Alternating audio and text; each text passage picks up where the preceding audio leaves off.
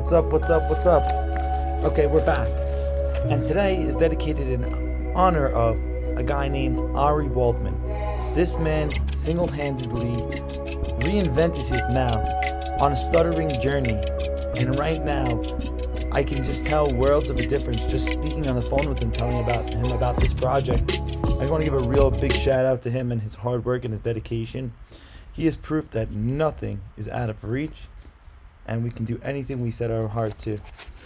Talking about ambiguous statements, so like, you know, he's a well-meaning fellow. It could go left or right, or uh, it could mean like he's very well-meaning, but he's not that smart, or like he means well. If you actually mean he really means well, and you want to show that in a good manner, make sure that's clear. Otherwise, no bueno.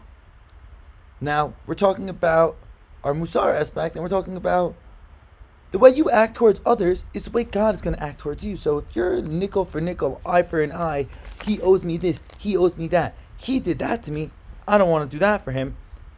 Those are all ways and opportunities for us to show God that we understand that these people don't dictate our life, and we dictate our life, and you dictate our life, and that's it.